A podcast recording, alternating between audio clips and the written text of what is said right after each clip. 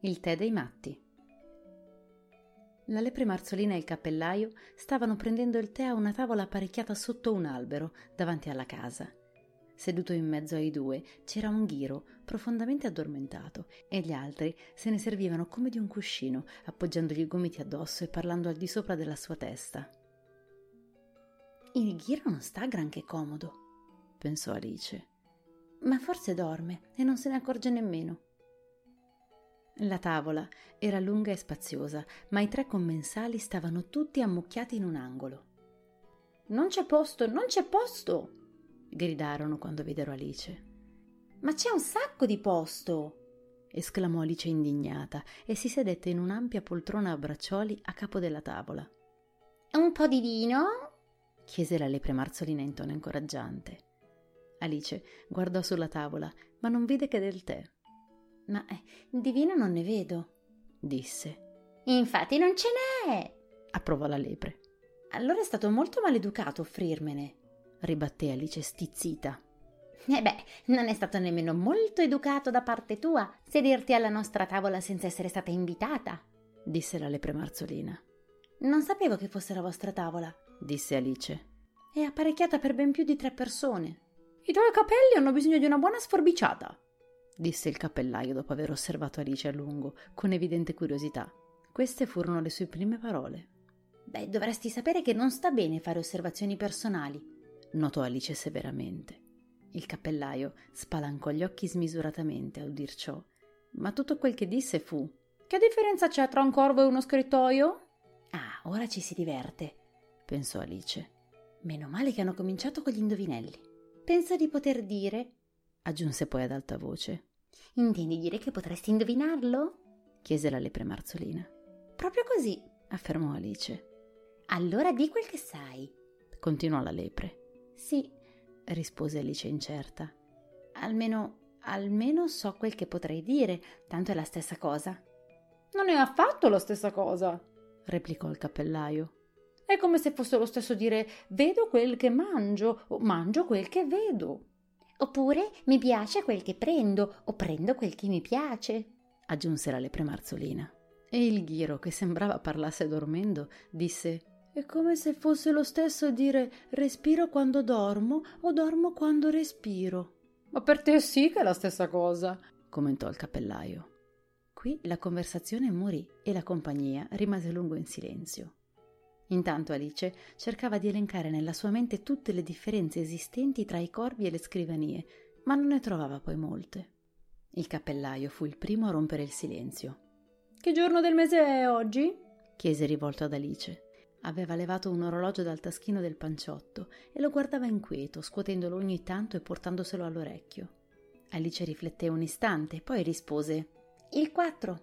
Va due giorni indietro, sospirò il cappellaio. Te l'avevo detto che il tuo burro non faceva bene agli ingranaggi, aggiunse guardando bieco la lepre marzolina. Ma quello era burro di prima qualità, protestò mestamente la lepre.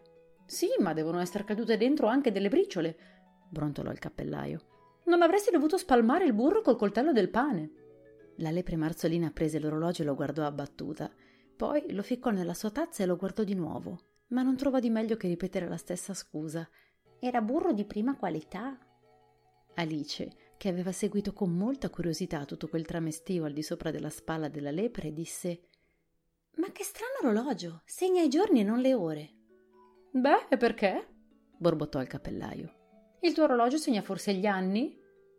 Ma no, naturalmente, rispose pronta Alice. Che utilità avrebbe un orologio che rimane fermo per un intero anno? Questo è appunto il caso del mio, rispose il cappellaio. Ad Alice cominciava a girare la testa.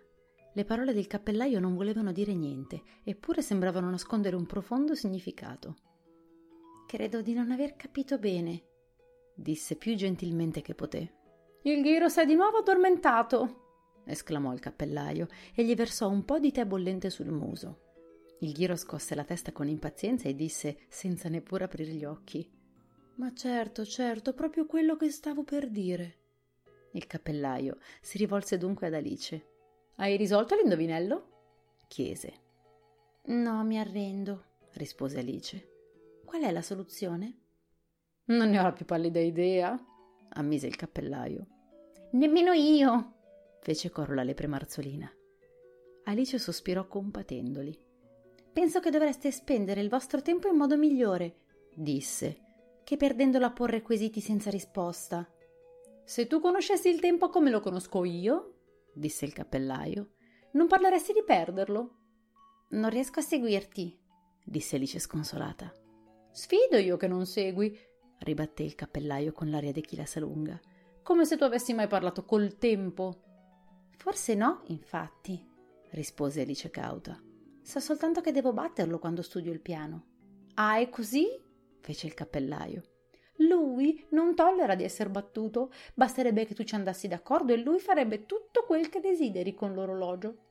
Per esempio, metti che siano le nove di mattina, proprio il momento di cominciare la lezione. Non hai che da sussurrargli una parolina in un orecchio e il tempo fa correre l'orologio in un battibaleno, tanto che in un attimo è già l'una e mezza, proprio l'ora di andare a mangiare. Come vorrei fosse adesso, sospirò la lepre marzolina. Sarebbe bello, certamente, disse Alice assorta. Ma allora potrei non aver fame. Da principio no, può darsi, disse il cappellaio ma potresti fermare l'orologio sull'una e mezza finché ti venisse appetito. Così vi regolate voi il tempo? chiese Alice. Il cappellaio scosse la testa mestamente. Non più, purtroppo. Abbiamo litigato il mese scorso, poco prima che lei diventasse matta. E così dicendo accennò alla lepre col cucchiaino da tè. La regina di cuori dava un concerto e io dovevo cantare Vola, vola, pipistrello, solo Dio sa cosa fai.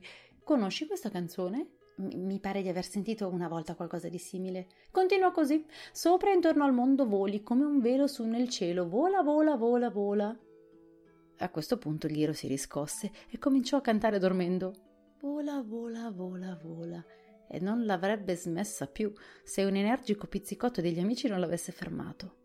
Bene, avevo appena finito la prima strofa, riprese il cappellaio, che la regina si alzò e disse Stai assassinando il tempo, tagliategli la testa. Che crudeltà, ma è terribile, esclamò Alice. E da allora, concluse il cappellaio in tono sconsolato, non fa più niente di quel che gli chiedo. Per me sono sempre le sei. Allora fu tutto chiaro per Alice. È per questo dunque che ci sono così tante tazzine per il tè? chiese. Sì, per questo annuì il cappellaio con un sospiro. È sempre l'ora del tè e noi non abbiamo il tempo necessario per lavare le tazze. Così continuate a girare intorno alla tavola? chiese Alice. Proprio così, man mano che adoperiamo le tazze ci spostiamo. Ma che cosa succede quando arrivate al punto di partenza? si azzardò a chiedere Alice. Sarà meglio cambiare discorso, si interpose la lepre sbadigliando. Mi annoiate. Io propongo che la signorina ci racconti una storia. Non, non ne conosco, mi dispiace, si affrettò a dire Alice piuttosto allarmata dalla proposta. Allora ne racconterà una il ghiro, strillarono i due e si misero a pizzicarlo di qua e di là gridandogli Sveglia ghiro. Il ghiro aperse gli occhi pigramente e disse con una vocina flebile e roca non stavo mica dormendo, ho sentito tutto quello che avete detto.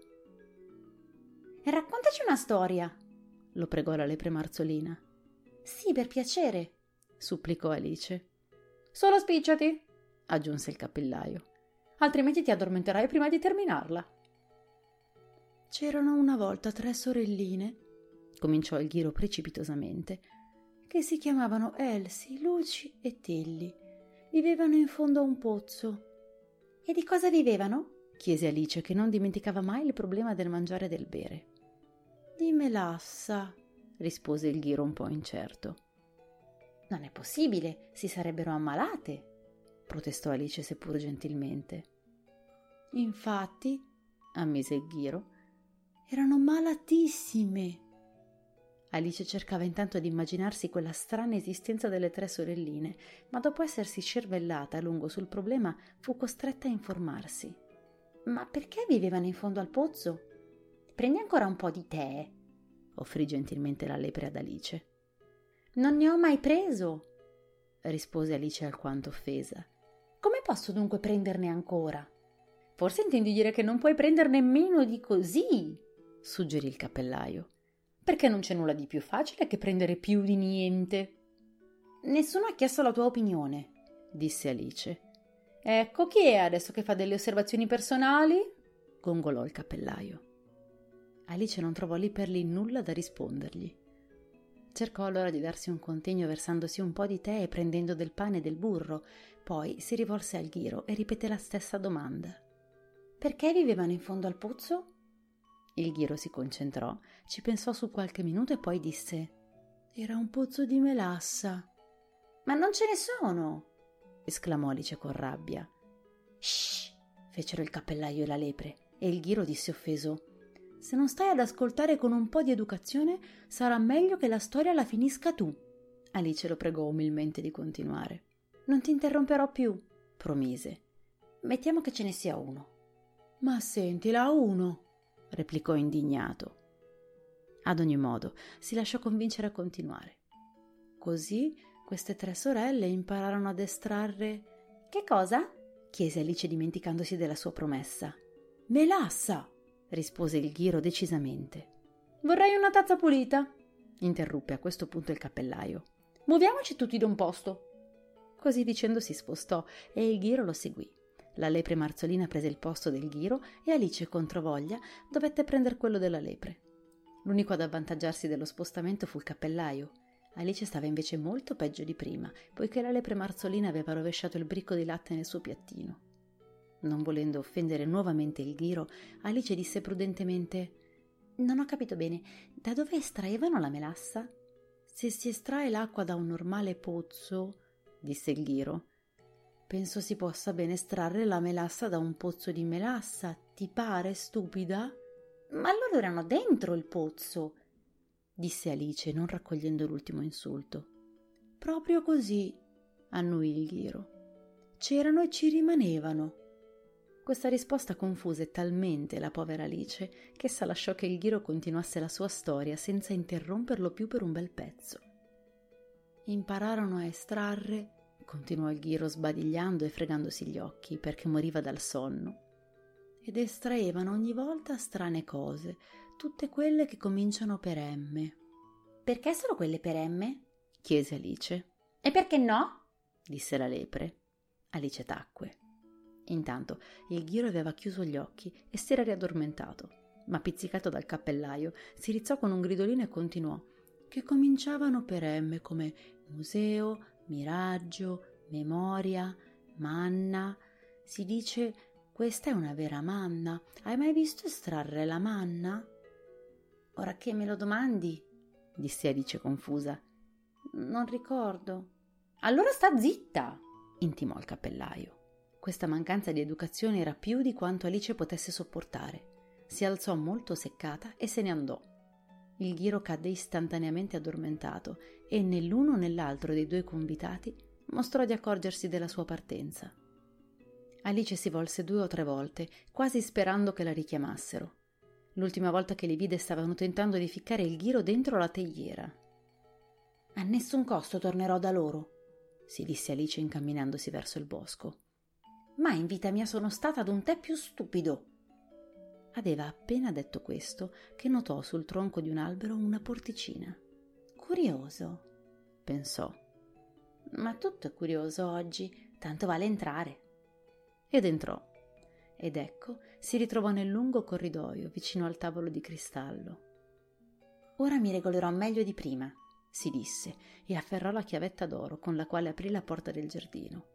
Poi rosicchiò un bocconcino del pezzo di fungo che aveva conservato in tasca finché si ridusse a una trentina di centimetri. Infine si infilò nel piccolo passaggio. E allora si trovò finalmente nel giardino meraviglioso, tra le aiuole luminose e lo zampillio delle fontane.